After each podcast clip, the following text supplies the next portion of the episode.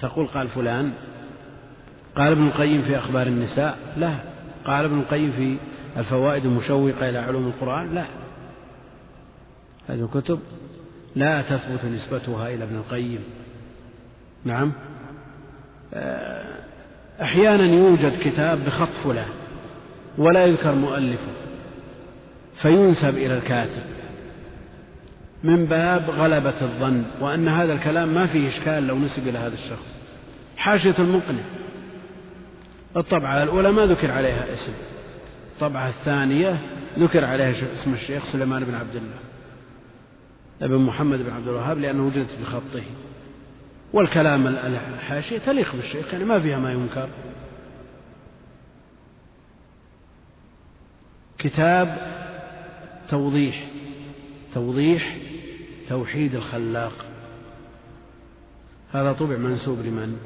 للشيخ سليمان بن عبد الله لأنه وجد بخط، وهو في الحقيقة لغيره. على كل حال، إذا أنت لم تشك في نسبة الكتاب إلى مؤلفه واستفاضت نسبته إليه ونقل منه أهل العلم على أساس أنه لفلان ولم يشكك فيه أحد، نعم، فلك أن تقول قال فلان، شريطة أن يكون الكلام مضبوط ومتقن، ما غير محرض لتحريف أو تصحيف، لأن بعض المطابع مثل بعض النساخ ما يحسن ولا يتقن.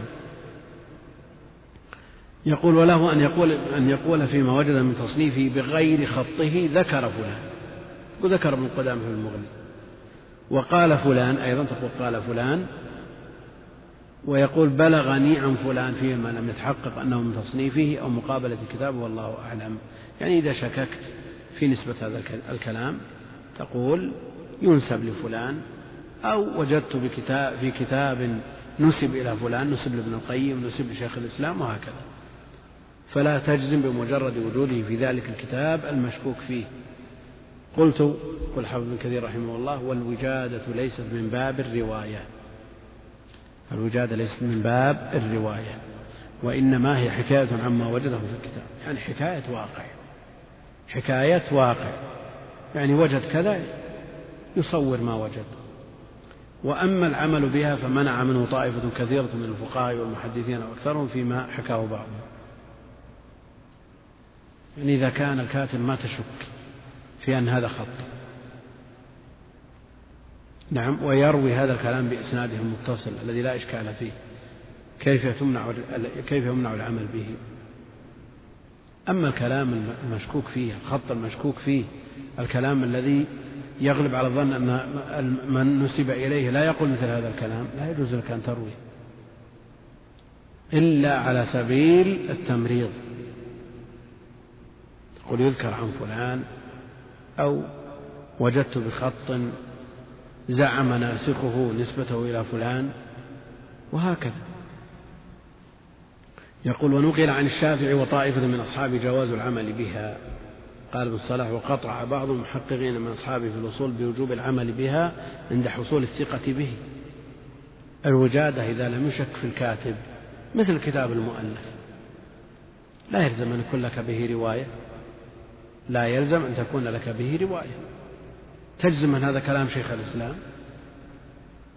وأنت تعتقد إمامة شيخ الإسلام، والكلام الذي في هذا الكلام المكتوب بخط شيخ الإسلام لا تشك أولا في خطه ولا في صحته ونسبته لشيخ الإسلام، لماذا لا تقول قال شيخ الإسلام؟ قال ابن الصلاح: وهذا هو الذي لا يتجه غيره في الأعصار المتأخرة. الكتب كلها وجادات، الكتب كلها وجادات، فإذا لم يعمل بما وجد في هذه الكتب فإنه يتعذر العمل بها، ولا يتوجه غيره في الأعصار المتأخرة تعذر شروط الرواية في هذا الزمان. قال: فلم يبقى إلا مجرد وجادات. ما الدليل على العمل بالوجادة؟ ما الدليل على العمل في الوجادة؟ أذكر الحافظ بن كثير رحمه الله تعالى حديثا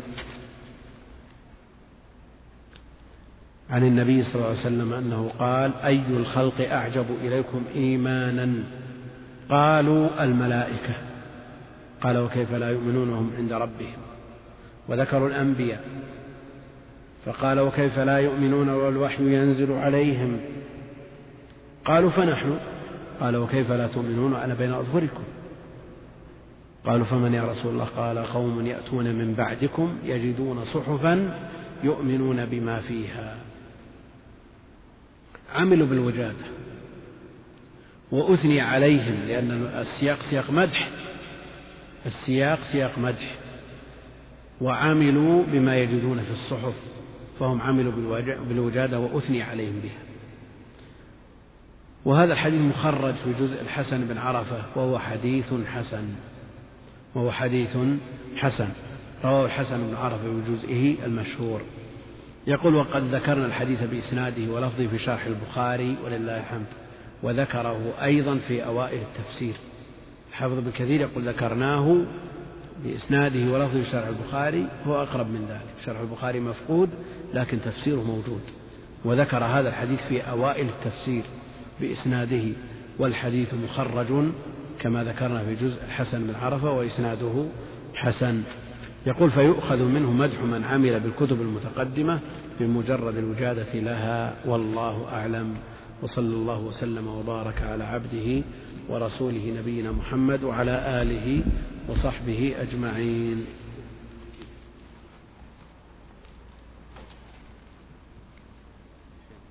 هذا يقول ما فائدة الإجازة؟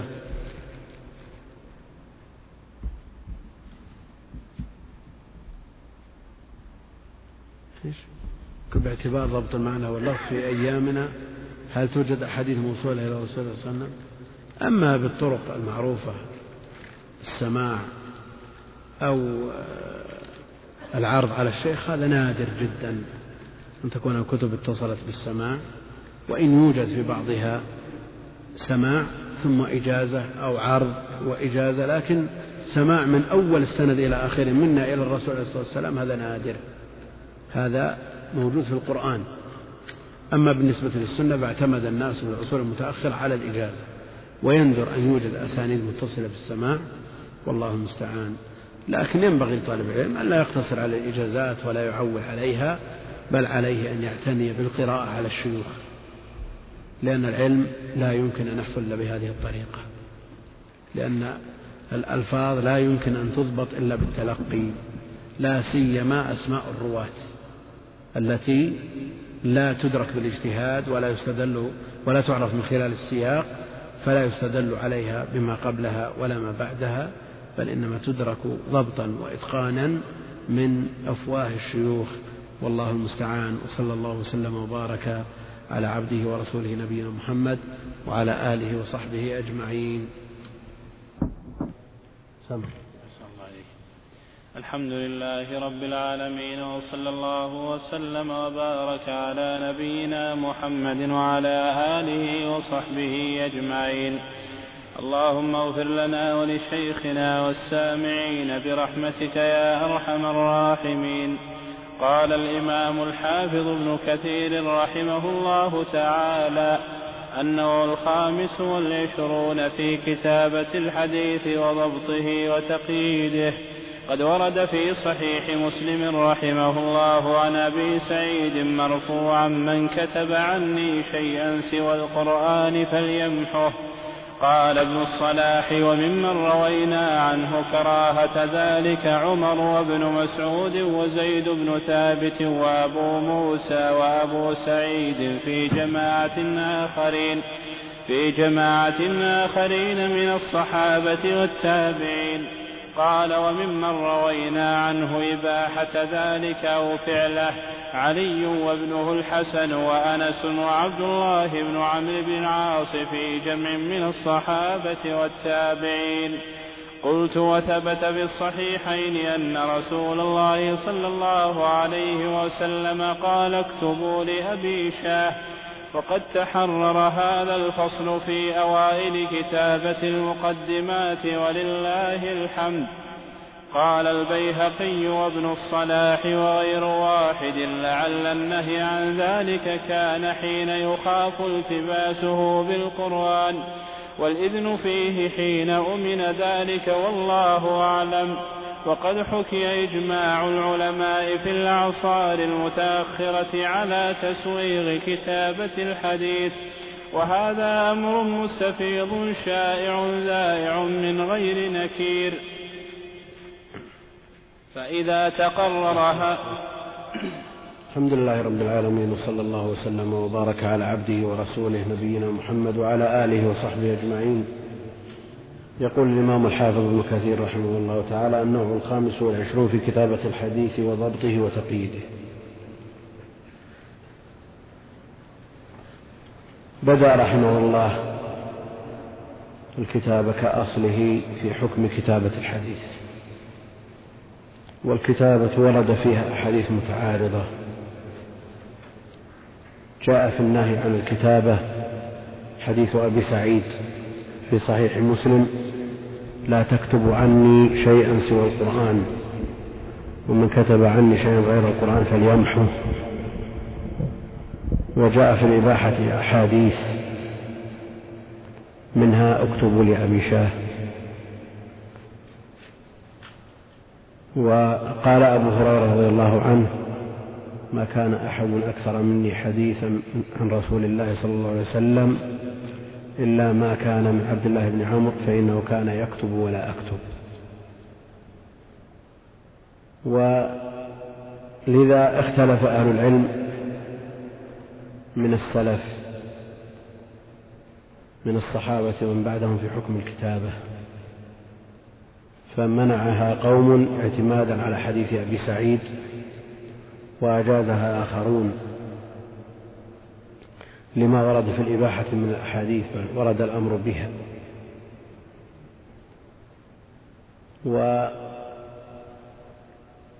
ووفق أو جمع بين هذه الأحاديث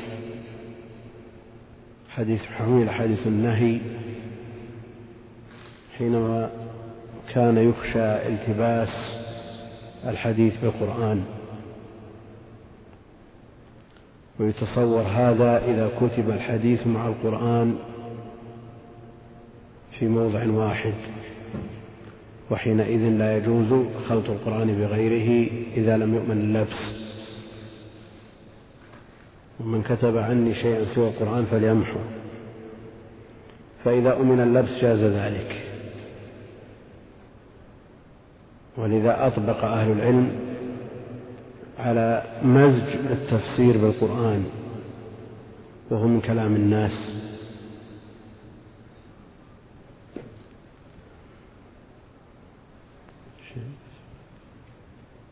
على كل حال وجد الخلاف، ومنع الكتابة جمع من الصحابة ذكر المؤلف منهم تبعا لابن الصلاح أنه قال: ممن روينا عنه كراهة ذلك عمر رضي الله عنه، ابن مسعود وزيد بن ثابت وأبو موسى وأبو سعيد، في جماعة آخرين من الصحابة والتابعين، ثم ذكر جماعة من أباحوه. فإذا أمن اللبس جازت الكتابة. منهم من يقول كان النهي في أول الأمر ثم نسخ، ومنهم من أعل حديث أبي سعيد كالبخاري رحمه الله تعالى. وعلى كل حال حديث أبي سعيد صحيح ثابت في صحيح مسلم، فينهى عن الكتابة إذا خشي التباس غير القرآن به، ويؤذن بها إذا أمن اللبس. وينهى عن الكتابة إذا خشي من الاعتماد عليها وأهمل الحفظ. ولا شك أن الإذن في الكتابة والاعتماد على المكتوب صار له أثر سلبي في الحفظ. فلما كان العرب أمة أمية لا تقرأ ولا تحسب كانوا يعتمدون على الحفظ، كانوا متميزين بالحفظ، وهذا شيء مشاهد. الذي يكتب يعتمد على الكتابة، فتجده لا يحفظ مما كتب إلا الشيء القليل. نعم، من كتب ليحفظ وتعاهد هذا المحفوظ هذا المكتوب بالحفظ وراجعه مرارا، لا شك أنه يجمع بين الحسنين، أما من كتب واعتمد على الكتاب وأهمل الحفظ فلا شك أن هذا مذموم، لأن الأصل في العلم ما حواه الصدر، بل هو آيات بينات في صدور الذين أوتوا، فالأصل الحفظ. ولذا نأخذ الحذر من بعض الدعاوى التي يرددها من يزعم أنه من رجال التربية والتعليم، حيث يقول إن المعول على الفهم والحفظ يبلد الذهن. هذا الكلام خطير جدا، وظهرت آثاره في المجتمع الإسلامي في منتصف القرن الماضي فما بعد. ما قبل هذه الدعاوى تجد أو لا تكاد تجد طالب علم لا يحفظ القرآن، ولا تكاد تجد طالب علم لا يحفظ من السنة القدر الكافي، منهم المقل ومن المستكثر ويحفظون المتون. لكن بعد انتشار هذه الدعاوى وتلقيها بالقبول، بعد أن أمليت على الطلاب والمتعلمين وقبلها من قبلها من رجال التعليم، صار لها الآثار السيئة في ضعف التحصيل في العلوم الشرعية. العلوم الشرعية عمدتها النصوص، قال الله وقال رسوله، فالقرآن لا بد من حفظه بحروفه، ولا يجوز التعبير عنه بحال ولا روايته بالمعنى. السنة أجاز جمهور العلماء رواية بالمعنى بشروط، لكن لا بد من الرواية بالمعنى من رصيد كاف من الحفظ. كيف يروي بالمعنى من لا يحفظ شيئا؟ لكن استذكار جميع ما حفظه الإنسان في الأوقات عند الحاجة قد يصعب بحروفه، فلجأ أهل العلم على تجويز الرواية بالمعنى، وشواهد الأحوال من الصحابة والتابعين تدل على ذلك. فالقصة الواحدة يرويها الجمع من الصحابة بألفاظ مختلفة ومعناها واحد، ثم يرويها عنهم التابعون بألفاظ كذلك فيها شيء من الاختلاف ومحتواها واحد، وهذه عمدة من أجاز الرواية بالمعنى وهم الجمهور. منعها نفر يسير من أهل العلم احتياطا للسنة. وعلى كل حال الحفظ أمر لا بد منه. كيف تستدل على مسألة أو على واقعة أو على نازلة وأنت لا تحفظ من النصوص شيء؟ لا يمكن. كان العلم عند المتعلمين الأوائل حتى ممن أدركناهم راسخ وثابت، لأنهم على الطريقة المتبعة عند أهل العلم، يحفظون القرآن، يحفظون القدر المحتاج إليه من السنة، يحفظون متن في كل علم من العلوم، ثم يقرؤون عليه الشروح ويقرؤون على الشيوخ ويوضحون لهم وينظرون ويمثلون، وبهذا يحصلون. لكن شخص يحضر الدروس لا يحفظ شيئا، هذا إن ثبت في ذهنه شيء فالقاعدة تقول إنما أخذ بسرعة ينذهب بسرعة، يبقى ولا يستقر. فالحفظ أمر لا بد منه، ومن هنا جاءت الخشية في الصدر الأول من الاعتماد على الكتابة، لأن لها الأثر على الحفظ. لكن لما كثر المتعلمون وكثر الداخلون في الإسلام وكثر من يحتاج إلى الكتابة، ما كل الناس تسعفهم الحافظ لحفظ ما يحتاج إليه.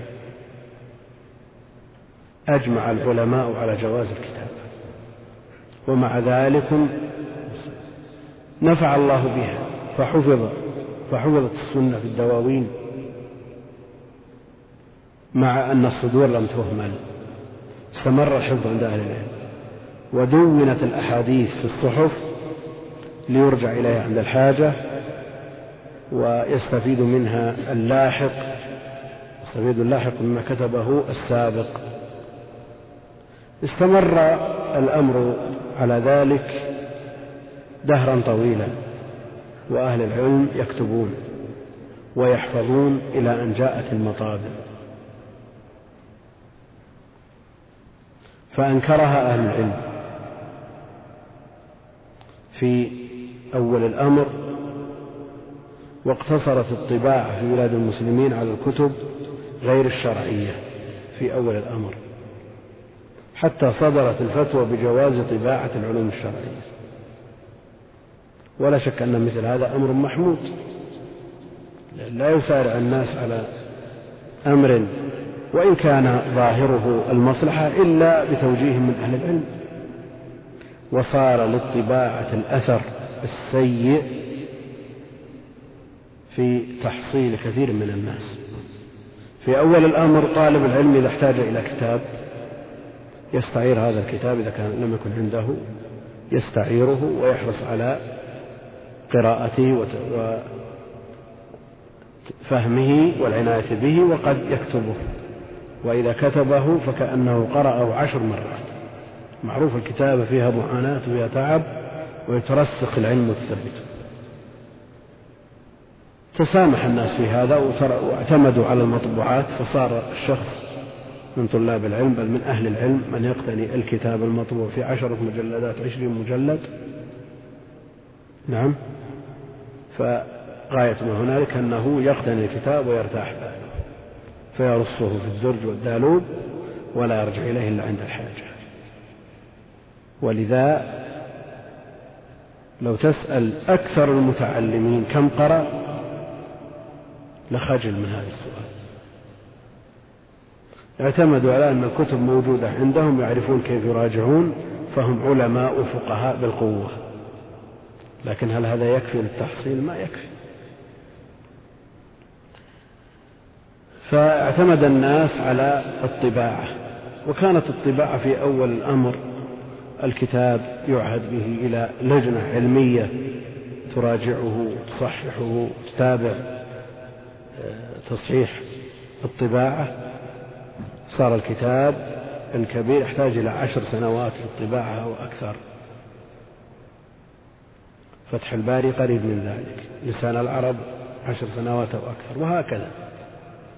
ثم تتابع الناس على هذا الأمر حتى آل الأمر إلى قوم من يزاول الطباعة ممن لا خلاق لهم، بل كثير منهم غير مسلمين، ولذا لا يعتنون بالتصحيح ولا بالتصويب ولا بالمراجعة، وصاروا يجلبون الكتب بالألوف المؤلفة ويزجون بها في الأسواق، مما أوجد حيرة لدى طلبة العلم، كيف يختار، كيف ينتقي، ما الدار التي يعتمد عليها، ما المطبعة التي يستفاد منها. وكثرت المصنفات في الأسواق، ومعلوم أن مثل هذه الكثرة غير الرشيدة والمرشدة توجد حيرة، كما قال ابن خلدون أن كثرة التصانيف مشغلة عن التحصيل، وهذا ملموس. ما تدري ماذا تقتني، ما تدري إذا اقتنيت كيف تراجع، كيف تصحح. كثير من الكتب تطرق إليها التصحيف والتحريف، وأهل هذه المطابع همهم التجارة وليس همهم إتقان العلم وضبطه وتحريره، والله المستعان. على كل حال لا شك أن الكتابة نعمة، الحفظ نعمة، لكن قد لا يتيسر لكل الناس أن يحفظ كل ما يريد، فيعتمد على الكتابة. والكتابة نعمة لا بد من شكرها، لأن تحفظ لنا العلم، لكن ينبغي إتماما لهذا الشكر أن لا نعتمد عليها ونهمل مراجعتها وإدامة النظر فيها وفهمها وحفظ ما يتيسر حفظه منها. ثم جاءت الطباعة، وهي أيضا نعمة لمن استعملها واستغلها على وجهها. أما من أراد أن يجمع الكتب ويكثر من الجمع ليكاثر، هذا خاب وخسر إذا كان القصد مجرد المكاثرة، والله المستعان. ثم بعد الطباعة تجاوز الناس مرحلة الطباعة إلى هذه الآلات وهذه الحواسب التي تسعفك في أي لحظة شئت، مجرد ما تضغط زر تحصل على ما تطلب وما تريد. تضغط رقم الآية فتقرأها مضبوطة متقنة وتسمعها مرتلة وتحيلك إلى جميع ما تريده من التفاسير حول هذه الآية. تضغط حديث أو كلمة من حديث فتخرج لك هذه الآلة الحديث من عشرات الطرق. ترجمة راوي تجيب لك ترجمته من عشرات الكتب. بيت من الشعر كذلك، وهكذا تيسر الأمر. لكن ما الآثار المترتبة على هذا التيسير؟ العلم لا يطيقه إلا الفحول من الرجال، وليس بالأمر السهل الهين الذي يمكن تحصيله بأدنى شيء. إذا عرفنا النصوص الواردة في فضله وفضل العلماء عرفنا أن هذا من متطلبات الجنة، والجنة حفت بالمكارم. نعم، من أراد أن يستفيد من هذه الآلات ولا يعتمد عليها لا بأس، يختبر ما حصله، يختبر ما وصل إليه من طرق ومن فوائد لا بأس. شخص محتاج إلى تخريج حديث والوقت ضاق عليه، خطيب ولا معلم يحتاج إلى تخريجه قبل أن ألقي درسه ليتأكد ويطمئن، شخص خرج الحديث من جميع طرقه التي تيسرت له ثم أراد أن يختبر عمله، هل يوجد في هذه الآلة قدر زائد على ما حصله بعد أن وقف؟ لا بأس. أما أن يعتمد عليها فهي لا تخرج طالب علم، هي لا تخرج طالب علم. على كل حال هي من النعم التي ينبغي أن تشكر وأن يستفاد منها الفائدة التي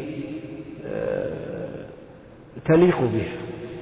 هي لا تخرج طالب علم بحال، طالب علم لابد أن يسلك الطرق المتبعة عند أهل العلم، ثم بعد ذلك نستفيد من هذه الروافد.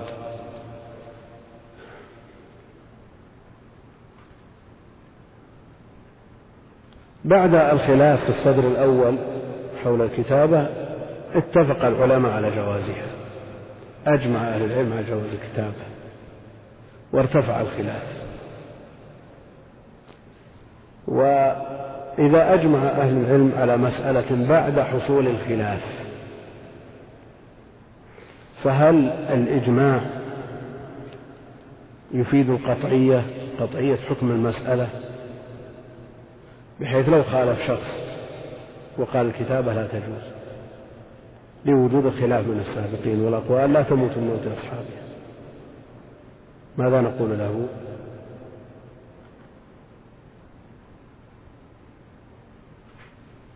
الخلاف أو الإجماع بعد الخلاف. إذا انعقد الإجماع على مسألة بعد أن وقع الخلاف فيها أو العكس،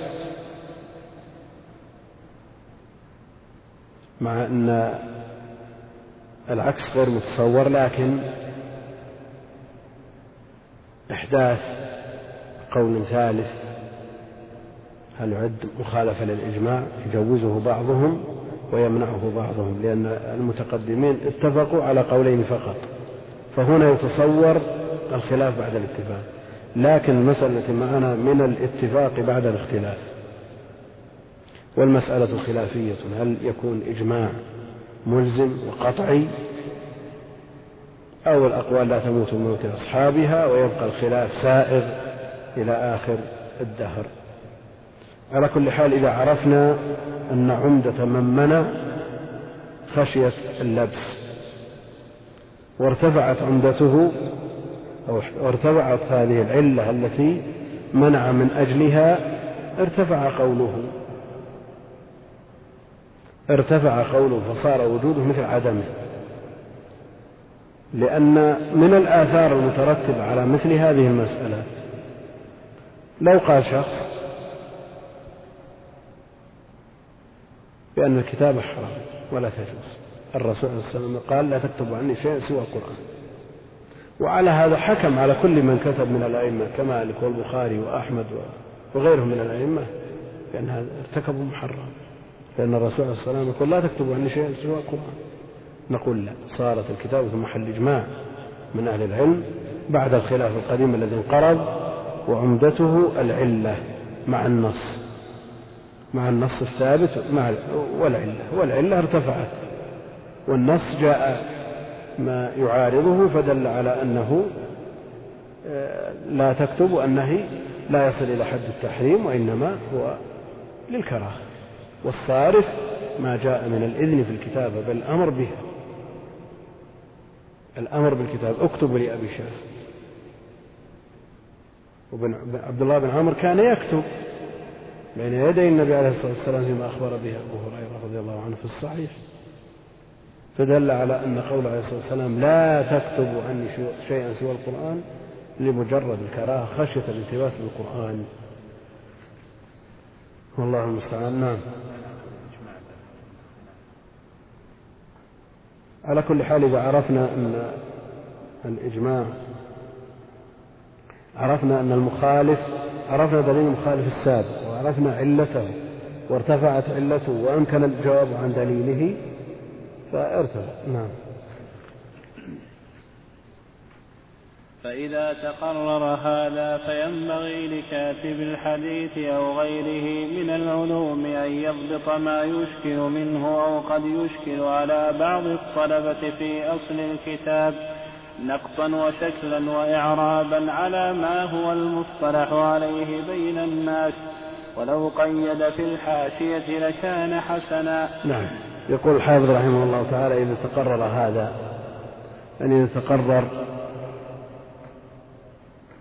جواز الكتابة وأنه ارتفع الخلاف فيها فينبغي للكاتب، ينبغي للكاتب، الكتابة لها آداب.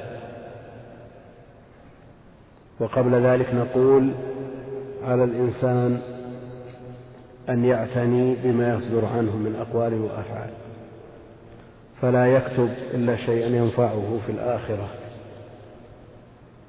تجد كثير من الناس يكتب ما هب ودب، بل قد يكتب ما يضره، بل قد يكتب ما يضره، والله المستعان. وهذا كثير كثير جدا. فكم من شخص ضل بسبب الكتابة، كم من شخص انحرف بسبب ما قرأ لكاتب من الكتاب المنحرفين، سواء كان من أهل المذاهب الباطلة أو من الزنادقة الذين يريدون هدم الدين وإفساد أهله، من المتقدمين والمتأخرين. قد كان ضرر الكتابة خفيفا حينما كان جل الناس لا يطلعون على كثير مما يكتبه هؤلاء المنحرفون، لكن عظمت المصيبة وازداد البلاء وازدادت الآثار السيئة المترتبة على كتابة هؤلاء المنحرفين حينما تيسر دخول كتاباتهم إلى البيوت، فصار يقرأها من يفهم ومن لا يفهم، من يعقل ومن لا يعقل، وصاروا يجادلون ويناقشون في الثوابت والقطعيات، والله المستعان.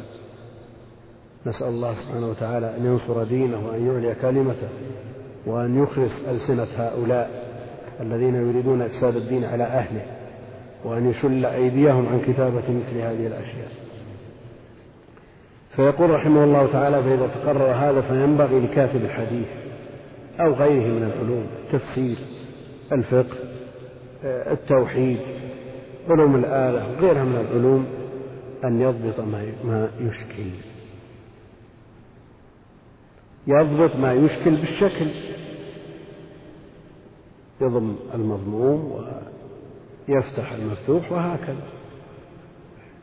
من أهل العلم من يرى أنه يضبط كل شيء، يضبط ما يكتب كله. قال القاف عليها فتحة والألف عليها سكون واللام عليها فتحة، لكن الأكثر على أنه إنما يشكل ما يشكل، لأن ضبط ما لا يشكل زيادة عناء وتعب تشويه الكتابة. لكن حجة القول الأول أن الإشكال أمر نسبي، قد يترك ضبط كلمة يظنها غير مشكلة وهي في الحقيقة مشكلة على كثير من الناس،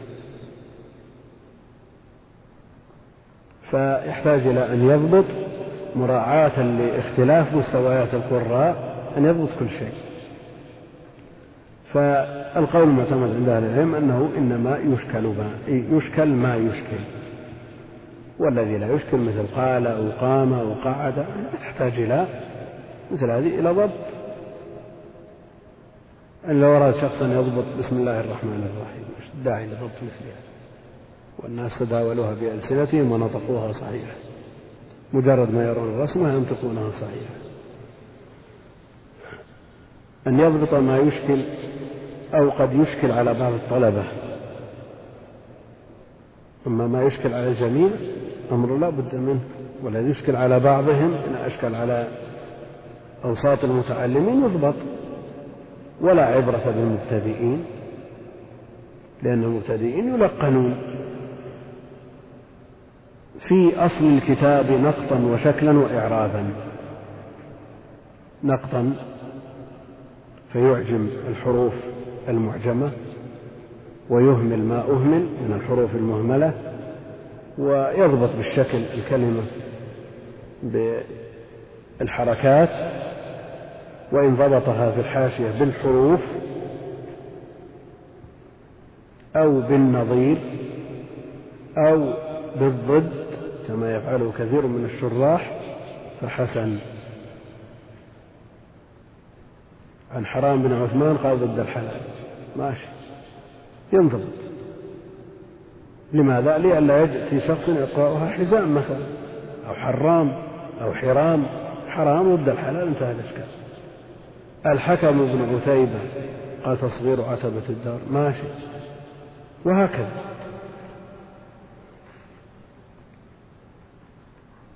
وإعرابا،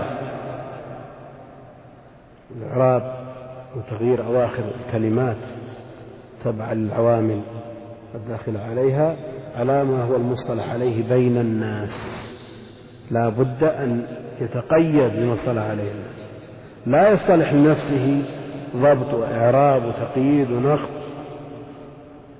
على خلاف ما دار بين الناس،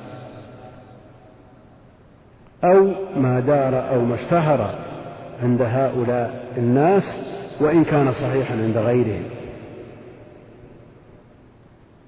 فيرسم الحروف على ما هو معتمد عندهم في بلده، والمشرقي يرسم ويضبط على طريقة المشارقة، يرتب الحروف على طريقته، مغربي كذلك. وإلا حصل من اللبس الشيء الكثير. القاف عند المشارقة فوقها نقطتين وعند المغارب فوقها نقطة واحدة. نعم نقطة واحدة. لو كتب المشارقة قسوة على طريقة المغارب صارت كارثة. نعم الفاء عند المشارقة نقطة واحدة لكن فوق، وعند المغاربة نقطة لكنها تحت، وهكذا. فينبغي أن يضبط الكاتب الكتابة على ما هو معمول به في بلده وإقليمه، على ما هو مصطلح عليه بين الناس، فلا يصطلح لنفسه، وإن قالوا لا مشاحة بالاصطلاح، لكن ينبغي أن لا يخالف ما شاع وعرف واستقر بين الناس. ولو قيد بالحاشية لكان حسنا. فيضبط بالشكل ويعرب بالحركات في صلب الكتاب، وإن ضبط بالحروف، وأحيانا يضبطون بالحروف المقطعة في الحاشية. مثلا الهجيمي ضبطوها بضم الهاء وفتح الجيم، نعم، إلى آخره. وفي الحاشية كتب هاء لأن الهاء في أثناء الكلمة تختلف صورتها عن الهاء في أول كلمة أو إذا استقلت. نعم. فإذا لم يستطع أن يقرأها في أول الكلمة نظرا لسوء الخط أو لدقتها وما أشبه ذلك، استطاع أن يقرأها في الحاشية هاء جيم إلى آخر، ياء ميم ياء. على كل حال من نظر في المخطوطات من كتب العلم وجد من ذلك العجب من شدة عنايتهم. ويأتي تكملة هذا البحث في الباب اللاحق. نعم نعم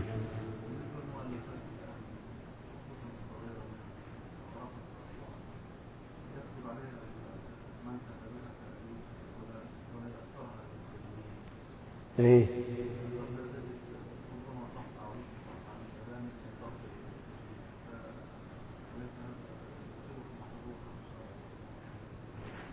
هو إن أتى إلى كتاب لغيره فنسبه إلى نفسه فهذه السرقة. نعم. وإن جاء إلى مجموعة من الكتب واختصر منها ولخص منها وخرج منها بمسألة أو فائدة أو فوائد قرب فيها ما في الكتب الكبيرة أو جمعها شتاتها من كتب كثيرة فهذا نوع من أنواع التصنيف. وإلا فكثير من المتأخرين هذا عمل. لو مسكت كتاب المتأخر وقلت لكل كلمة ترجع إلى أصلها صار دفتر، صار أبيض ما في شيء. نعم. لكن كل يعطى على قدر نيته والله المستعان. نعم. على حسب جهده الذي فعله. ما في شك أن كتب تأليف والتأليف من وجوهه الاختصار والترتيب. نعم. في المتأخرين كثرة الدعاوى، المطابع التي تدفع إلى الناس هذه الكتب بالمئات في اليوم الواحد من غير تحقيق ولا تدقيق. تجد الخطأ في عنوان الكتاب، جزء القراءة خلف الصلاة. من يقول مثل هذا الكلام؟ كتاب اسمه جزء القراءة خلف الصلاة، كتاب الإمام البخاري مطبوع بهذا الاسم. هذا يقول هذا يمكن أن يخطأ في عنوانه. نعم، في عنوان الكتاب. وكاتب شخص كاتب كتاب كذا صحيح ماشي لفلان تحقيق وتعليق فلان، تحقيق وتعليق فلان. تنظر في الكتاب ما فيه إلا ترقيم آيات فقط، ما فيه طرق نسخ ولا تعليق ولا توضيح ولا شيء. وجاء في صفحة الخطأ والصواب. نعم. وكاتب الخطأ تعليق، صواب شرح. هذا شيء واقع يعني ما هي بدعوة، شرح يعني ما كفاه أن يقول تعليق. والمرتزقة من هذا النوع كثر، وهذا الذي يوجد الحيرة عند كثير من المتعلمين فيما يقتني والله المستعان. نعم. ابن الصلاح يقول رويها وغيره يقول روينا، ما في فرق.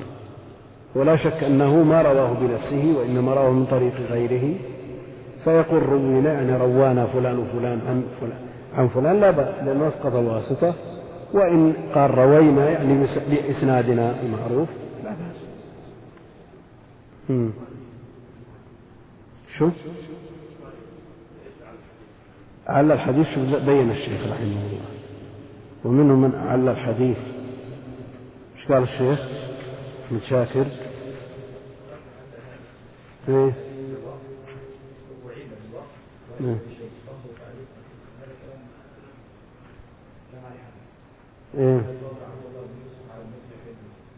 على كل حال البخاري ممن أعلى هذا الحديث، وكل من يؤخذ من قوله ويترك، وهذا رأيه في الحديث. لكن الحديث صحيح لا إشكال. نعم. وينبغي توضيحه ويكره التدقيق والتعليق في لبينا موقف على أبي سعيد من قوله. نعم. وينبغي توضيحه ويكره التدقيق والتعليق في الكتابة لغير عذر. قال الإمام أحمد لابن عمه حنبل وقد رآه يكتب دقيقا: لا تفعل فإنه يخونك أحوج ما تكون إليه. قال ابن الصلاح: وينبغي أن يجعل بين كل حديثين دائرة، وممن بلغنا عنه ذلك أبو الزناد وأحمد بن حنبل وإبراهيم الحربي وابن جرير الطبري. قلت قد رأيته في خط الإمام أحمد بن حنبل رحمه الله تعالى. قال الخطيب البغدادي: وينبغي أن يترك الدائرة غفلا، فإذا قابلها نقط فيها نقط فيها نقطة، فإذا قابلها نقط فيها نقطة. قال ابن ينبغي توضيحه، توضيح المكتوب، ينبغي العناية بالكتابة والتوضيح لئلا يرجع إليه في وقت آخر فلا يستطيع قراءته أو لا يستطيع قراءته غيره مثلا، هذا على حسب الاستطاعة. بعض الناس يريد التوضيح لكن ما يستطيع، يحرص أن يوضح ما يكتب. ويكره التدقيق، تدقيق الكتابة، تصغير الحروف، لأنه يكون أحوج ما يكون إليه، أحوج ما يكون إليه إذا ضعفت الحواس، ضعفت الحافظة، احتاج أن يرجع إليه ما لا يستطيع أن يقرأ لأنه دقيق، لأن صاحب ضعف الحافظة ضعف النظر وضعف السمع، جاء بأحد يقرأه عليه أيضا أحوجه إلى أن يرفع صوته، وهكذا.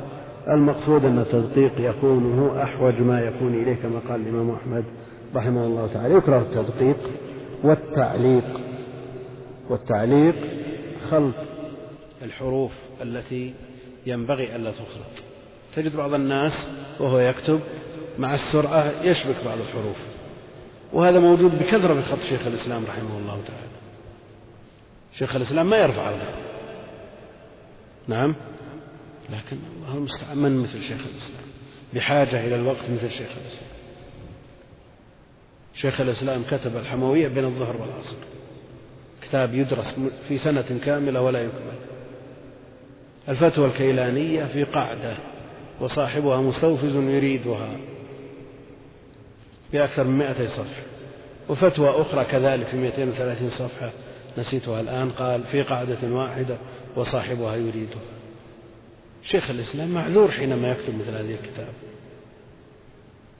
والناس لو تعبوا على فك عبارة الشيخ وكتابة الشيخ يستاهل، يستحق. لكن بعض الناس إذا كتب إن قرأته ولا ارم، مش بعدين مش يصير، غير مأسوف عليه. على كل حال ينبغي الإنسان أن يعتني بخطه، يعتني فيما يكتب مما ينفعه في الآخرة، ويعتني بالكتابة، لأنه قد يحتاج إليه فلا يستطيع أن يقرأ ما كتب، كما أنه قد يحتاج إليه غيره فلا يستطيع أن يقرأه. وكم من عالم مرت تراجمهم أو مر في تراجمهم أن مؤلفاتهم هجرت بسبب ضعف الكتاب ورداءتها، كثير. لا، ابن حجر مقروء، ابن حجر مقروء خطه، السخاوي على رداءة المقروء، لكن ابن عبدالهادي، ابن عبدالهادي صعب، صعب القراءة، نعم، على أكثر منه. هو المشكلة في الكثرة، هي اللي تجعل الإنسان ما يتأنى. وبعض الناس هذه قدرته، بعض الناس يوهب الكتابة موهبة، يوهب الكتابة ويتجده يسرع أو لا يسرع خطه جميل. بعض الناس يتأنى وعسى، والله المستعان. قال الإمام أحمد لابن عمه حنبل: وقد رآه يكتب دقيقا لا تفعل، فإنه يكون كأحوج ما تكون إليه. نعم، أحوج ما تكون إلى هذه الكتابة الدقيقة يا أخوانك. متى تحتاج؟ إذا ضعفت الحاجة الحافظ وأردت أن ترجع إليه، ويصاحب ضعف الحافظ ضعف النظر، ضعف السمع، وغيرها من القوى، والله المستعان.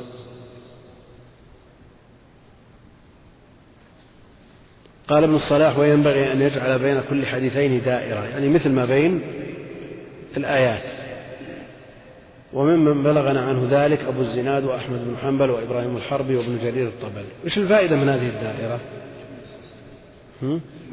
الفصل بين الحديثين من جهة، ومن جهة أخرى تكون هذه الدائرة غفل مو بيحط دائرة من يطمسها تخليها سوداء، لا، خليها بيضة. علشان ايش؟ كل ما قابل وضع نقطة، إذا قابل الكتاب مرة ثانية وضع نقطة، وبقدر هذه النقط تكون ميزة هذه النسخة. يعني قوبل 5 مرات في 5 نقط، إذا رأينا أن في 5 نقط عرفنا أن هذا الكتاب قوبل 5 مرات، وهكذا. قلت وقد رأيته في خط الإمام أحمد بن حنبل رحمه الله تعالى، قال الخطيب البغدادي: وينبغي أن يترك الدائرة غفلا، فإذا قابلها نقط فيها نقطة. هذه فائدة هذه الدوائر، الفصل بين الأحاديث ووضع النقاط في جوف هذه الدوائر عند كل مقابلة. نعم. قال ابن الصلاح: ويكره أن يكتب عبد الله بن فلان فيجعل عبد في آخر سطر والجلالة في أول سطر، بل يكتبهما في سطر واحد.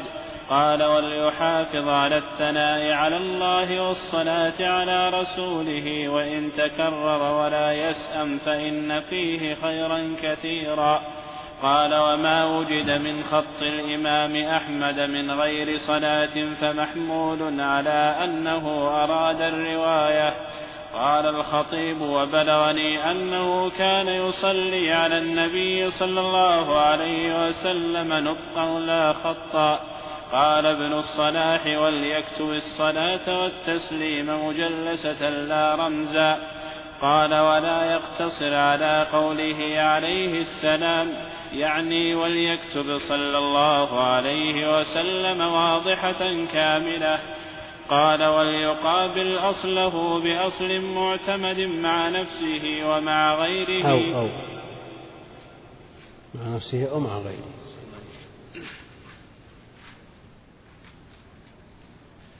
قال: وليقابل أصله بأصل معتمد مع نفسه أو مع غيره من موثوق به ضابط. قال: ومن الناس من شدد وقال لا يقابل إلا مع نفسه. قال: وهذا مرفوض مردود. وقد تكلم. يقول ابن الصلاح رحمه الله تعالى: يكره أن يكتب عبد الله بن فلان فيجعل عبد في آخر السطر والجلالة في أول السطر، لئلا يقرأ السطر الثاني دون الأول فيبدأ القارئ الله بن فلان. نعم، وهذا ممنوع. وطرد بعضهم كراهية الفصل بين المتضايفين، فلا يجعل المضاف في آخر السطر الأول والمضاف إليه في أول السطر الثاني، لكن إذا كان المضاف إليه من أسماء الله سبحانه وتعالى تزداد هذه الكراهية. فينبغي أن يكتب عبد وما أضيف إليه في مكان واحد، لئلا يحصل المحظور الذي ذكرناه. وهناك أمور نبه عليها أهل العلم في الكتابة، ومن المؤسف أن بعض كتب المصطلح طبعت طباعات مثل التدريب في طبعة للتدريب، جميع هذه الأمثلة التي نبه عليها أهل العلم وأنها لا تنبغي في الكتابة مثلنا بها من الكتاب نفسه، من التدريب، كلها فعلها الطالب. الله المستعان. وهذا سببه تصدي من لا يحسن إلى مثل هذه الأعمال، وإن كان السبب الأصلي الحقيقي تخلي من يحسن وتفريط من يتقن وتركه المجال لمثل هؤلاء الصفات. وإلا لو كل قام بجهده وعمله وبذل جهده واستفرغ وسعه لخدمة الكتاب والسنة ما جرؤ مثل هؤلاء، لأن فعلهم زبد، لكن احتاج الناس إليه لعدم وجود ما يقوم مقامه من غيره. نعم.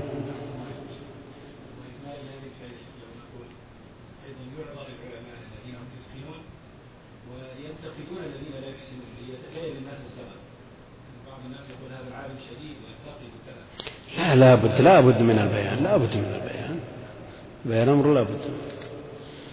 قال رحمه الله: يعني ابن الصلاح: وليحافظ على الثناء على الله والصلاة والسلام على رسوله صلى الله عليه وسلم، وإن تكرر فلا يسأم فإن فيه خيرا كثيرا. ولو لم يوجد في الأصل، قد تمر بذكر لله في كتاب يقول قال الله ثم يسوق القول، فتقول عز وجل سبحانه وتعالى، لأن هذا ليس من باب الرواية، ليس هذا من باب الرواية، إنه من باب الثناء. ومثله الصلاة على النبي عليه الصلاة والسلام ولو لم توجد في الأصل، ومثله الترضي عن الصحابة رضوان الله عليهم ولو لم يوجد في الأصل، لأنه ليس هذا من باب الرواية، ولا يسأل لأنه رتب عليه أجر عظيم، فلا يحرم نفسه ويحرم القارئ من هذا الأجر العظيم، فإن فيه خيرا كثيرا. قال وما وجد من خط الإمام أحمد من غير صلاة محمول على أنه أراد الرواية، يعني نقله نقلا كما وجده، وأراد أن لا يتصرف في كتب الآخرين، لكن هذا التصرف ليس من باب التزيد أو التصرف في كتب الناس، بل هو من باب الثناء والدعاء، والله المستعان. قال الخطيب وبلغني أنه كان يصلي على النبي عليه الصلاة والسلام نطقا لا خطا، لكن ينبغي أن يجمع بينه، فينطق ويكتب ليحوز الأجر المرتب على الصلاة على النبي عليه الصلاة والسلام، ويقرن معه إن أراد الآل والصحب. ولا يقتصر على الصلاة دون السلام، لأن بعض الناس إذا طالت الجملة نسي وسلم، كما فعل مسلم رحمه الله تعالى في صحيحه، في بداية الصحيح، وانتقده النووي وصرح بكراهة ذلك. وأحيانا يقول عليه السلام، وإفراد الصلاة دون السلام تأتي الإشارة إليه، نص النووي على كراهة، وإن خصه ابن حجر ممن كان ديدنه ذلك، يعني يستمر في كل مناسبة يقول عليه السلام، في كل مناسبة يصلي ولا يسلم، لا يتم الامتثال إلا بالصلاة والسلام معا، امتثال قوله تعالى يا أيها الذين آمنوا صلوا عليه وسلموا تسليما. اللهم صل وسلم وبارك على عبدك ورسولك نبينا محمد وعلى آله وصحبه. يعني أن أراد أن يضيف مع النبي عليه الصلاة والسلام أحدا فليضيف الآل والأصحاب، ولا يقتصر على الآل، لأنه شعار لبعض المبتدعة، وما ورد في الصلاة الإبراهيمية فهو في الصلاة. ولا يقتصر على الصحب، لأنه شعار لقوم آخرين من المبتدعة، فيجمع بينهما ليجمع بين الحسنيين. وإن اقتصر على النبي عليه الصلاة والسلام فهذا هو المأمور به. وأما اتهام أهل العلم من المحدثين وغيرهم أنهم أهملوا الصلاة على الآل مع الأمر بها ممالأة للحكام ومداهنة لهم، فهذا قول في غاية السقوط، هذا قول في غاية السقوط. يتهم الأئمة كلهم قاطبة ما يقولوا آله صلى الله عليه وسلم في كتب السنة، قاطبة دون استثناء، ويتهمون بأنهم يمالئون الحكام ويداهنونهم. هذا كلام ليس بصحيح. من قال صلى الله عليه وسلم فقد امتثل الأمر الوارد في الآية. من صلى على الآل فليضف الصحب، لأن اقتصار على الآل صار شعار لبعض المبتدع، والجمع بينهما شعار أهل السنة الذين يوالون الصحب والآل معا، والله المستعان. نعم، قلنا الله سبحانه وتعالى عز وجل لفظا وكتابا مثل الصلاة على النبي عليه الصلاة والسلام. قال ابن الصلاح وليكتب الصلاة والتسليم مجلسة، يعني كاملة كاملة صلى الله عليه وسلم، لا رمزا، لا رمزا، ما لا يكتب صاد يرمز بها إلى صلى الله عليه وسلم أو صلعم. تذكر بعض أهل العلم أن من كتب أول من كتب هذا الرمز صاد لام عين ميم قطعت يده، والله أعلم بحقيقة الحال، لكن الامتثال لا يتم، والأجر المرتب على الصلاة على النبي عليه الصلاة والسلام لا يتم بالرمز، بل لا بد من الكتابة كاملة، والله المستعان. ها من أين نهي؟ إيه نهي من أهل العلم، من أهل العلم كثير كلهم نبهوا على هذا. نعم.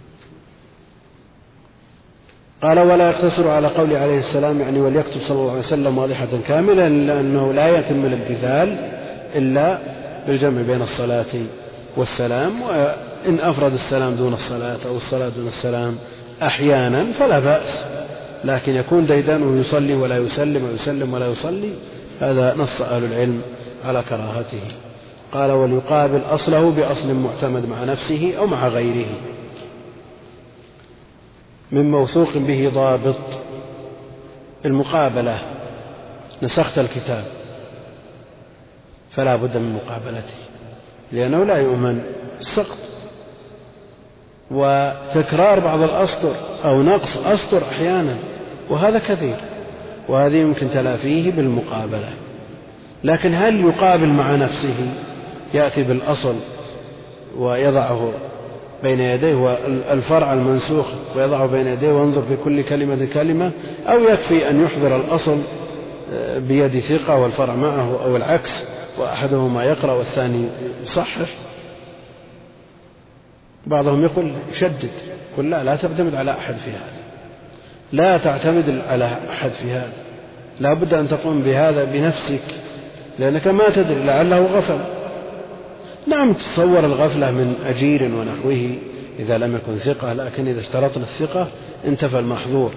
ولو قيل أن المقابلة مع شخص آخر أولى من المقابلة من الشخص نفسه لما بعد، لأن الإنسان يفوت عليه أشياء، لأنه ينظر في الأصل والفرع ويفوت عليه بعض الشيء.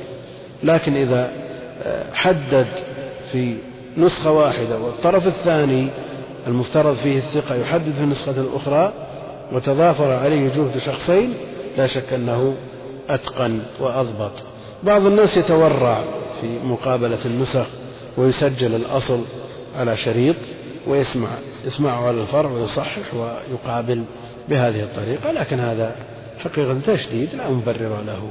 فالمقابلة تقبل النيابة، وحينئذ لا ضير في من وكل إليه عمل ولو كان يقتضي عليه أجر أن يكلف من يقابل معه شريطة أن يكون ثقة متقنا. وقد تكلم الشيخ أبو عمرو على ما يتعلق بالتخريج والتضبيب والتصحيح وغير ذلك من الاصطلاحات المضطردة والخاصة ما أطال الكلام فيه جدا، وتكلم على كتابة حاء بين الإسنادين وأنها حاء مهملة من التحويل أو الحائل بين الإسنادين أو عبارة عن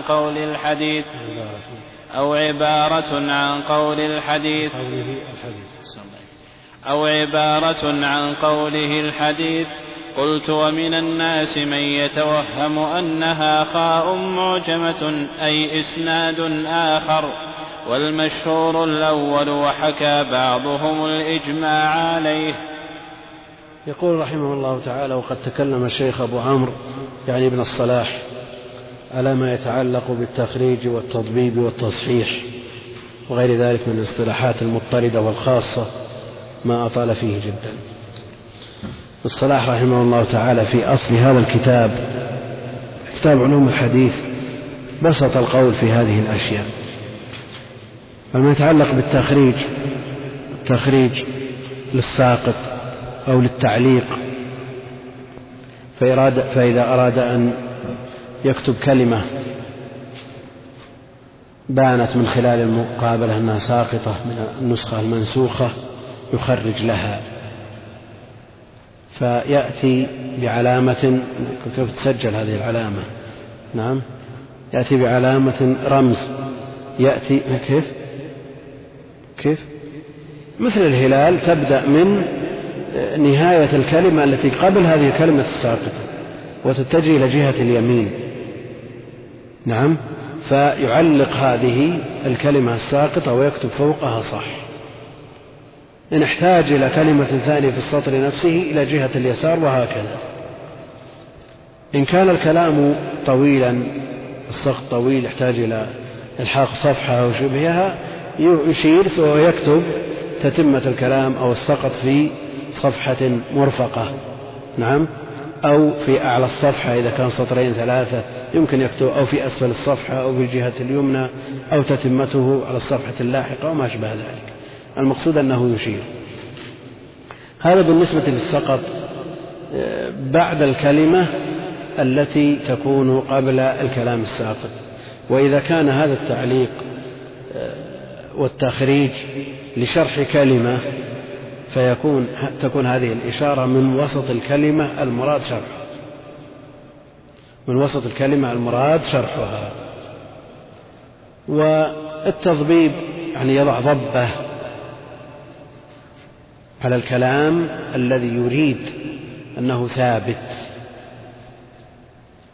من حيث الرواية، يعني هكذا في الأصل، فيضع عليها ضبة رأس صاد كذا ويمدها على قدر الكلام الذي يريد أن يضبب عليه، فيضع هذه الضبة على كلام صح رواية وإن لم يصح معناه، لئلا يأتي من يجرؤ فيصحح هذا الكلام.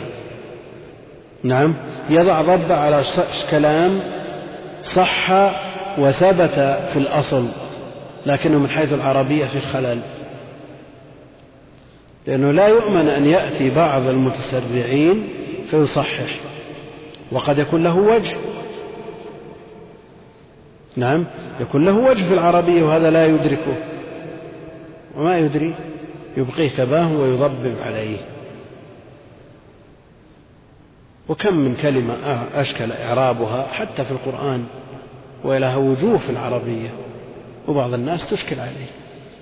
نعم، على كل حال بعض الناس مغرم بالجرأة على الكتب فتجده يهجم على الكتب ويصح وإن لم يكن أهلا، وهذا موجود ينشر في الأسواق كثير جدا وأشرنا إلى شيء منه. والتصحيح إذا كانت الكلمة خطأ يصححها في الحاشية، يبقيها كما هي في الأصل ويثبت الصواب في الحاشية.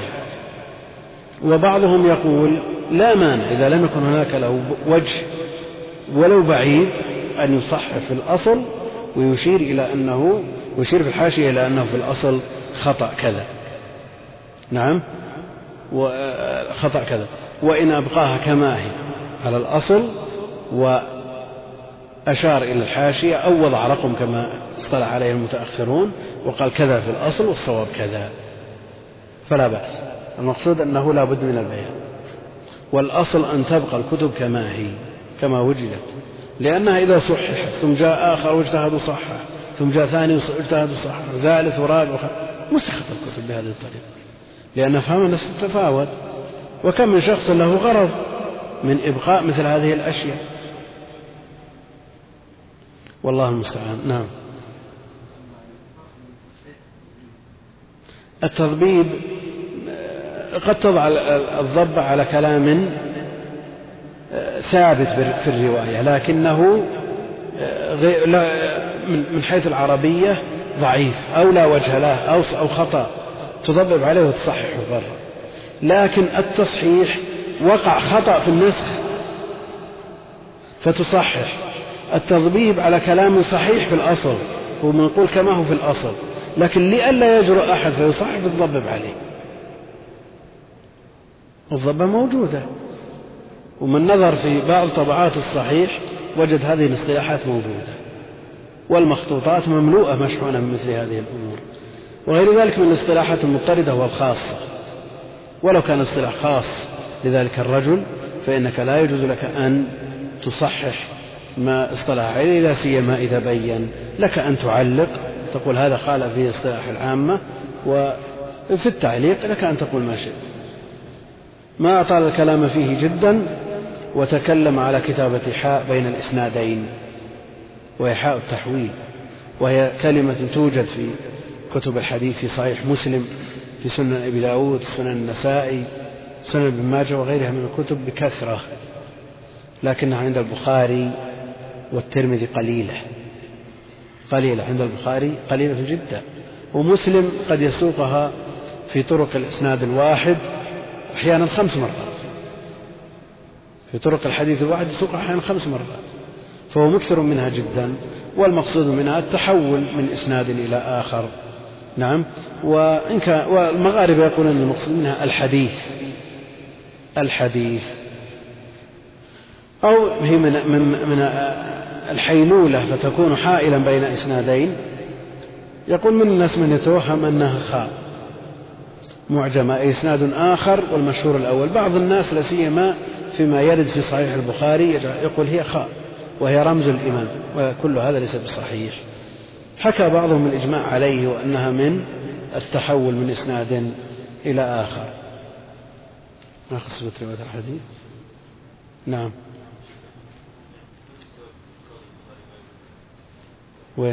البخاري يوردها قليلا وقد يوردها ولا حاجة إلى إرادها في الموضع الذي أوردها فيه البخاري رحمه الله تعالى. لماذا؟ لأن البخاري غالبا ما يريدها إذا انتهى الإسناد، يسوق الإسناد كاملا عن فلان عن فلان عن فلان أنس عن النبي عليه الصلاة والسلام. شو الفائدة من هذه؟ ما تفيد شيء. صحيح إنك انتقلت من إسناد وتحولت من إسنادين إلى آخر، لكن ما أفادت الفائدة التي من أجلها وضعت واختصار الأسانيد.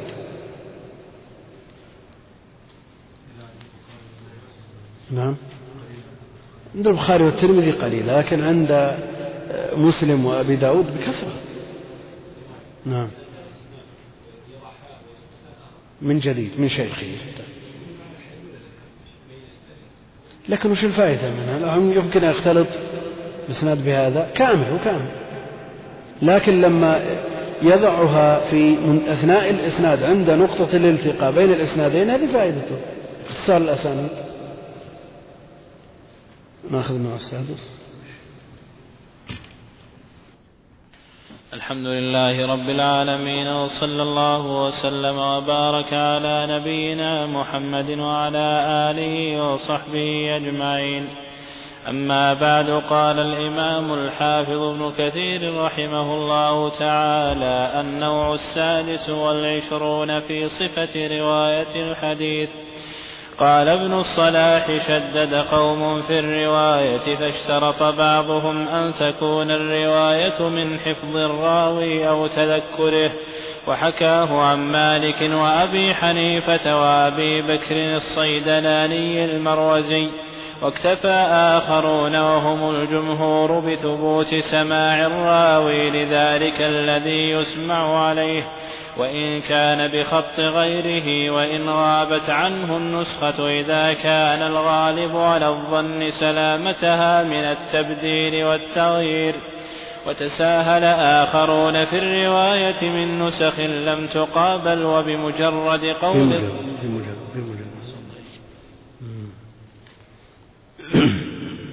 وتساهل آخرون في الرواية من نسخ لم تقابل بمجرد قول الطالب هذا من روايتك، من غير تثبت ولا نظر في النسخة ولا تفقد طبقة سماعه. قال: وقد عدهم الحاكم في طبقات المجروحين. الحمد لله رب العالمين، وصلى الله وسلم وبارك على عبده ورسوله نبينا محمد وعلى آله وصحبه أجمعين. النوع السادس والعشرون ويجمع فروع كثيرة تتعلق بصفة رواية الحديث.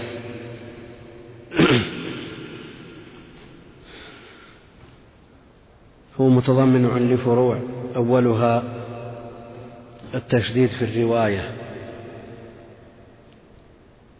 وتقدم في تعريف الصحيح أن الحفظ والضبط أمر لا بد منه لصحة الخبر وثبوته، إضافة إلى العدالة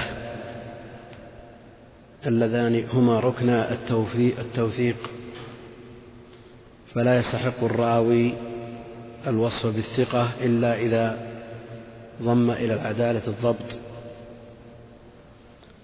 كما تقدم في تعريف الحديث الصحيح. والضبط قسمه أهل العلم إلى ضبط الصدر وهو الأصل، وإلى ضبط الكتاب. وكان الصدر الأول من هذه الأمة كان ضبطهم واعتمادهم على صدورهم والحفظ هو المعول عليه في العلم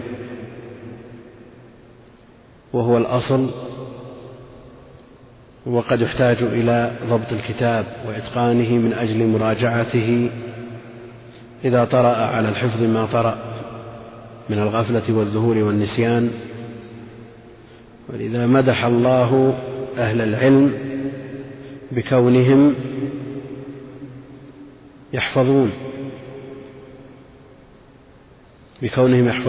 بل هو آيات بينات في صدور الذين أوتوا العلم. وجاء في وصف هذه الأمة أن أناجيلها في صدورها، ولما اعتمد الناس على الكتابة كما أشرنا سابقا ضعف الحفظ، واحتاج الناس إلى الكتاب وتوسعوا فيها فصححوا الرواية من الكتاب. وإن كان القول الأول في المسألة المنع من الرواية من الكتاب مهما بلغت دقته وضبطه وإتقانه، فلا بد من الحفظ. وهذا مروي عن مالك وأبي حنيفة كما قال ابن الصلاح، يقول: شدد قوم في الرواية فاشترط بعضهم أن تكون الرواية من حفظ الراوي أو تذكره. وحكاه عن مالك وأبي حنيفة وأبي بكر الصيدلاني المروزي من أئمة الشافعية. واكتفى آخرون وهم الجمهور بثبوت سماع الراوي لذلك الذي يسمع عليه، والأصل أن يكون بخطه، لكن إن ثبت مرويه بخط غيره من أهل الضبط والإتقان فلا بأس. ولذا يقول: وإن كان بخط غيره، وإن غابت عنه النسخة. أولا يثبت مرويه وسماعه في الكتاب سواء كان بخطه أو بخط غيره، شريطة أن يكون الكاتب ثقة. ثم يقابل هذا المكتوب بأصله ثم يحافظ عليه بحيث لا يخرجه من يده بإعارة ولا إجارة ولا غيرها إلا لمن يثق به، ليغلب على الظن سلامته. أما إذا كان يعيره ويخرجه من يده إلى أي شخص دون شرط ولا قيد ممن لا يؤمن منه الزيادة والنقص والإلحاق والكشط والمحو، إنه حينئذ لا تعود الثقة إلى هذا الكتاب. وإن غابت عنه النسخة، إذا كان الغالب على الظن سلامتها من التبديل والتغيير، وقد جاء في معرفة من تقبل رواية ومن ترد فيما تقدم: يحوي كتابه إن كان منه يروي. يحويه يعني يحفظه من التلاعب. وكم من راوي من الرواة قدح به وأنزل عن درجة التوثيق والقبول بسبب التصرف بكتبه، إما كاتب يتدخل أو ربيب له يدخل في كتبه ما ليس منها. وهذا حصل وذكر في تراجم أهل العلم. على كل حال لا بد من ضبط الكتاب وإتقانه، حفظه من أن يتطرق إليه تغيير أو تبديل. وتساهل آخرون في الرواية من نسخ لم تقابل، لا بد أن تكون النسخة التي يروى منها مقابلة على أصول. واكتفى النووي بأصل واحد إذا كان الناسخ قليل الغلط متقنا لنسخه، يكفي أصل واحد. وهذا تقدم في مباحث الصحيح. تساهل آخرون في الرواية من نسخ لم تقابل بمجرد قول الطالب: هذا من روايتك، هذا من روايتك. يأتي الطالب إلى الشيخ ويقول هذا من روايتك، هذا من روايتك، فيقول نعم فيروي عنه، ولا يدرى عن هذه النسخة هل هي مقابلة أو غير مقابلة. ونظير هذا عدم التثبت في الطبعات المعتمدة من كل كتاب، فلا شك أن المطابع المتفاوتة كالنساخ، منهم من يتقن ويضبط الطباعة ويكل أمر التصحيح إلى أهل العلم بالفن الذي هم بصدده، ومنهم من يتساهل فيأتي بالأجراء ويهمه الربح المادي ويأتي بالأجراء أجورهم قليلة ليتوفر له الكسب، وهذا حال كثير من المطابع التي تدفع بالكتب إلى الأسواق. بل وجد في بعض المطابع التي تطبع كتب الشرع التفسير والحديث وغيرها من يتعامل مع نساء غير مسلمات يطبعن لهم، فكيف يؤمن مثل هؤلاء على كتب الشرع؟ والله المستعان.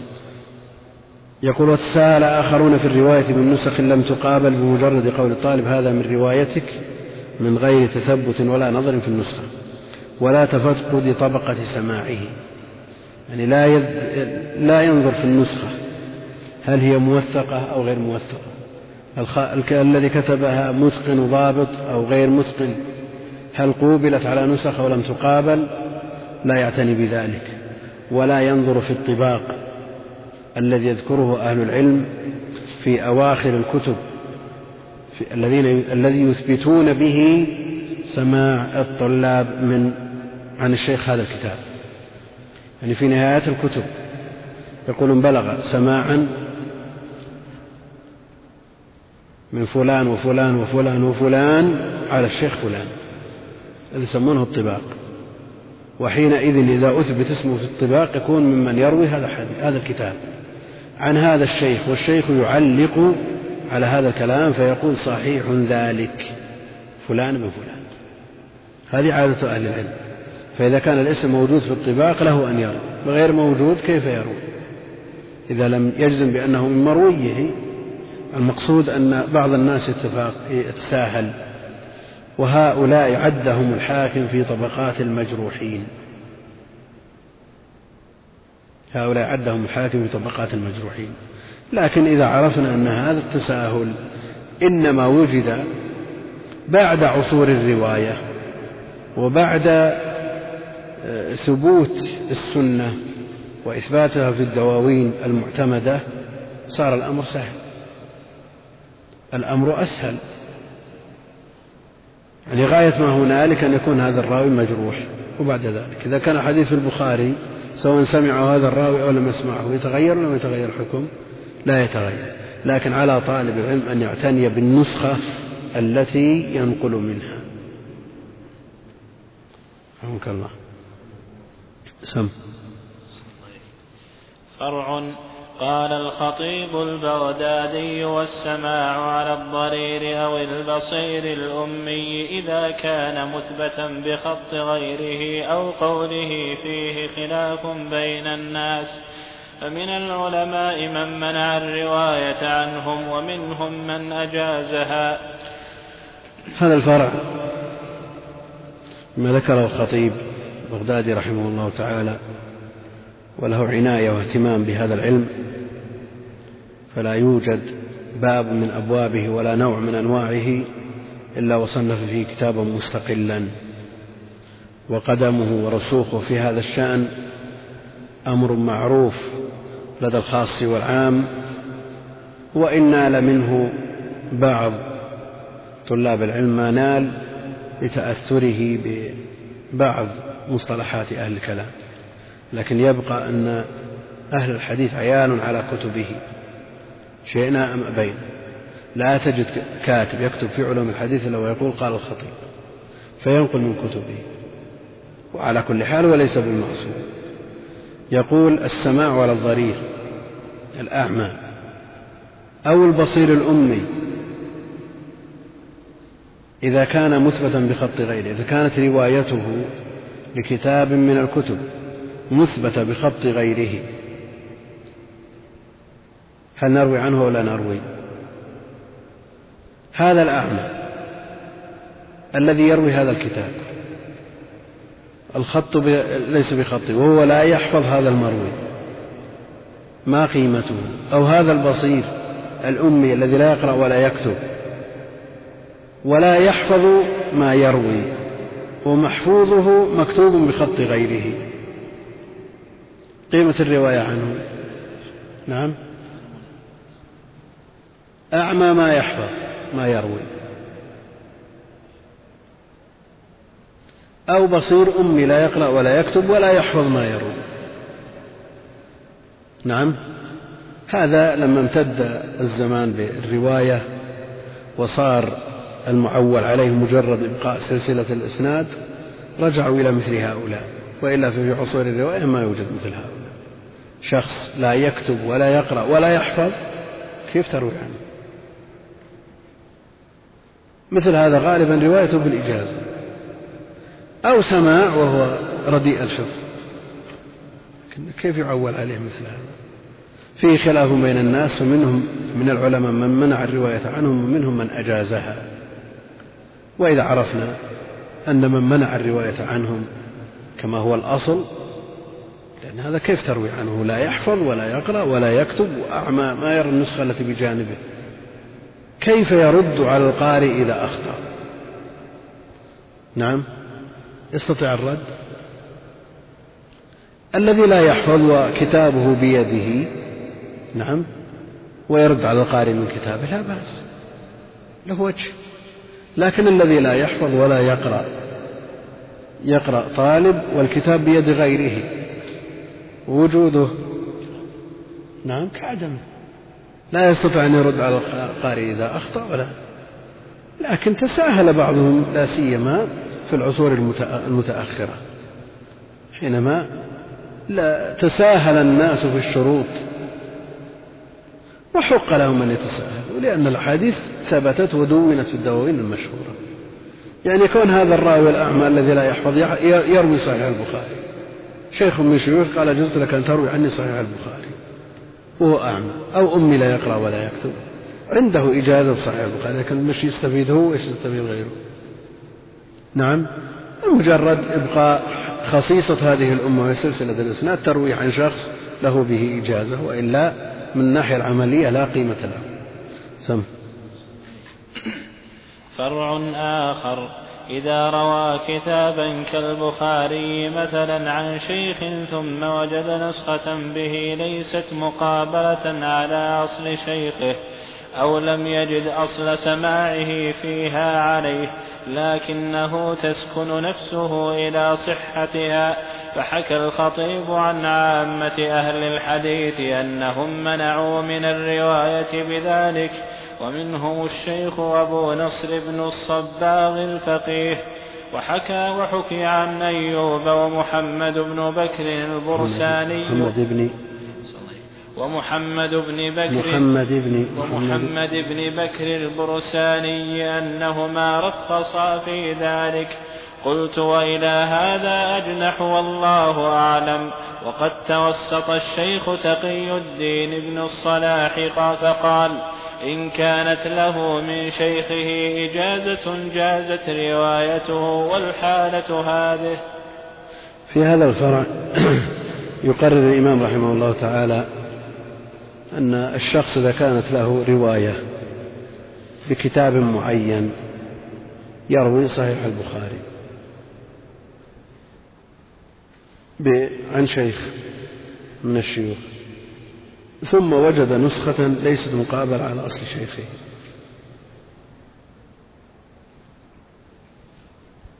المسألة مفترضة في شخص يروي صحيح البخاري ثم وجد نسخة ليست مقابلة على أصل شيخه الذي روي له الأصل، لأن الأصل أن الشيخ إنما يروي لطلابه ما يرويه.